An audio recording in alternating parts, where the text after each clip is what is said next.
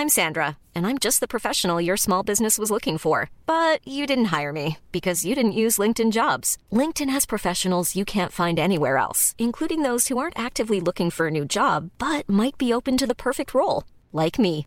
In a given month, over 70% of LinkedIn users don't visit other leading job sites. So if you're not looking on LinkedIn, you'll miss out on great candidates like Sandra. Start hiring professionals like a professional. Post your free job on linkedin.com/people today. Planning for your next trip? Elevate your travel style with Quince. Quince has all the jet-setting essentials you'll want for your next getaway, like European linen, premium luggage options, buttery soft Italian leather bags, and so much more. And it's all priced at 50 to 80% less than similar brands. Plus, Quince only works with factories that use safe and ethical manufacturing practices. Pack your bags with high-quality essentials you'll be wearing for vacations to come with Quince. Go to quince.com slash trip for free shipping and 365-day returns.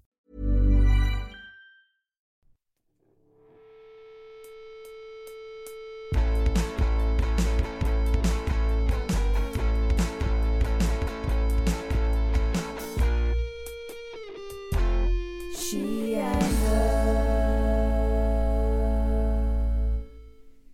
Hello and welcome back to She and Her Season 2. I'm Anita Rao, and on deck today we have a special bonus episode. We got such good feedback from our budgeting conversation last week that we decided to give you a bit more from Pam Capalad. So today she is going to teach you about money personalities. So check it out to better understand how your relationship with money may be impacting how you spend it and how you budget. But before we get to that, we have a special announcement, which is that Sandra and I are going to be co teaching a podcasting class at the Center for Documentary Studies at Duke University. It's called Podcasting for the People. And essentially, it's Podcasting 101. We're going to walk you through every step of the podcasting process from identifying your original idea all the way through to recording, producing, and distributing your content to find your intended audience. It starts Saturday, April 29th, and it runs for four weeks. If you are interested, check out the links at our Facebook and on the rest of our social media. You can also find a link at the Center for Documentary Studies website. Just look for Podcasting for the People. And feel free to shoot us an email at sheandherradio at gmail.com if you have any questions about whether the class is a good fit for you. Enjoy the episode, and we'll see y'all next week.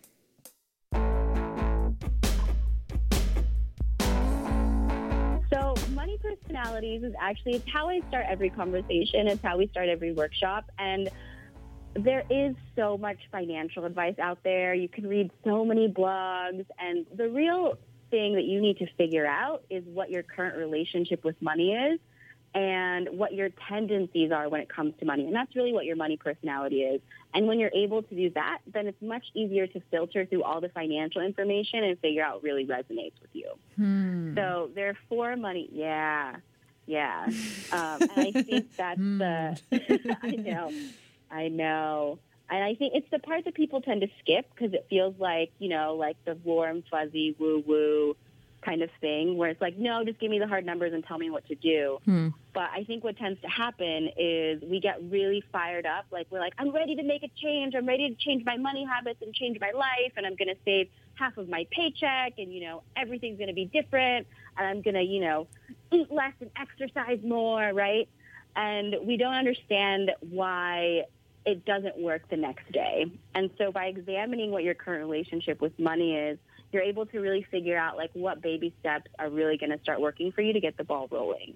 And there's four money personalities. We actually adapted this from Olivia Mellan, who had about eight money personalities and pared it down to the four that we thought made the most sense.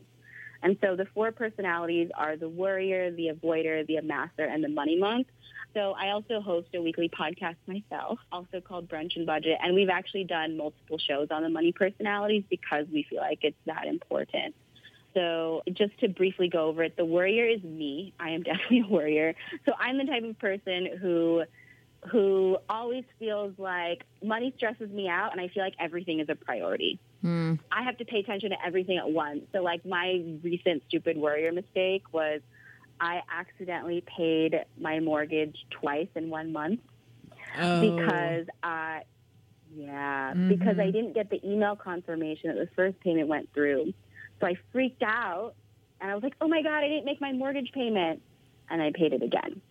I see. Okay, that's the worrier. I do that with my credit card bill all the time. I like go and I pay, and then my balance doesn't immediately change. I'm like, oh, it didn't go through. Like paid, like paid twice. Yeah. Yeah, I'm the worrier. oh man, yep, yep. I'm with you. And then on the opposite side, it's like the same. The um, the flip side of the coin is the avoider. And the avoider is someone who's also equally stressed out about money, probably in the same way as the worrier, but the avoider handles it differently. And the avoider says, I'm going to wait and let someone else tell me what the priority is that I should be paying attention to. So the avoider, the avoider knows in their head, like, I know that this bill is due, but I also know that I have a 10 day grace period. And after that 10 day grace period, mm. then for the next 30 days, I'll be fine because it won't be reported to my credit score yet. And then after those 30 days, then it'll only be 30 days late. And they wait for that pink envelope with the, you know, with the red line on it. And Oh they're my like, they know exactly what day that envelope is going to come. And they're like, okay, this is one I have to take care of. I'm about to have a, a panic attack just imagining a pink envelope arriving. right? Maybe I'm a warrior. I don't Oh, know. okay, so c all right, we have the the worrier, then the avoider. Hmm And then we have the amasser. And the amasser is a type of person. So worriers are planners, and so are amassers. Amassers are also very proactive about their money, but amassers are not really concerned so much about what's in the bank. They're concerned about the money that's about to come in. So amassers are people who tend to plan for the next check. And usually that check is already spent in their heads before it even hits their account. So there's this constant cycle of like, all of my problems will be solved if I just make more money. So that's all I think about. And they're not really thinking about the other side of it, where where is the money going, where are the expenses at, what is the cash flow, how much is actually in the bank account. So they're constantly looking forward to the next check, and they're constantly planning, but it's always for the short term. So amassers tend to have a hard time imagining what the big picture needs to look like. Mm. And then, yeah. And then on the flip side, we have the money monk. And the money monk is my husband is a money monk, actually. um, bless his heart. So, uh, money monks are, and we're like, if you look at the matrix on the site, we're like total diagonal opposites. So that's always fun. and so, money monks and amassers are actually also two sides of the same coin, where they're both like, we'll figure it out type people. And money monks are also kind of waiting for the next check. But unlike amassers who think that money will solve everything, money monks say, you know, if the money's there, that's great. If the money's not there, I'll figure it out too. I don't want money to be the important thing in my life. And so with money monks, they tend to just take what comes to them. A lot of them, a lot of creative people are money monks. A lot of artists are money monks, where the work is more important than what the actual monetary value is. And where money monks tend to get into trouble is undervaluing what their worth is. Oh my and so the- god, the- I do yeah. that. Yeah, I think we're all a combination of some of, Mm-hmm. of all of these in a lot of ways, and it's really which one which one do you feel like you're drawn to more? And with money monks, the the advice that we like to give is if ever you're giving somebody a rate for something, double it.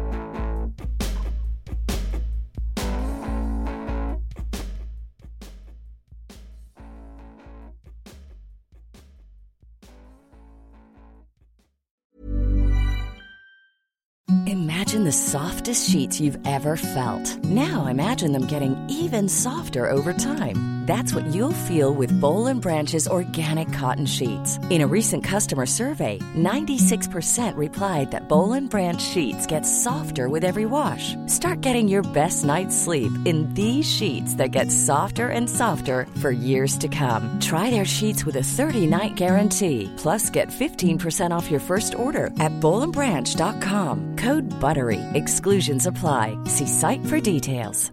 Even when we're on a budget, we still deserve nice things. Quince is a place to scoop up stunning high-end goods for 50 to 80% less than similar brands. They have buttery soft cashmere sweaters starting at $50, luxurious Italian leather bags, and so much more. Plus, Quince only works with factories that use safe, ethical, and responsible manufacturing.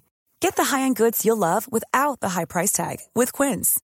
Go to quince.com slash style for free shipping and 365-day returns.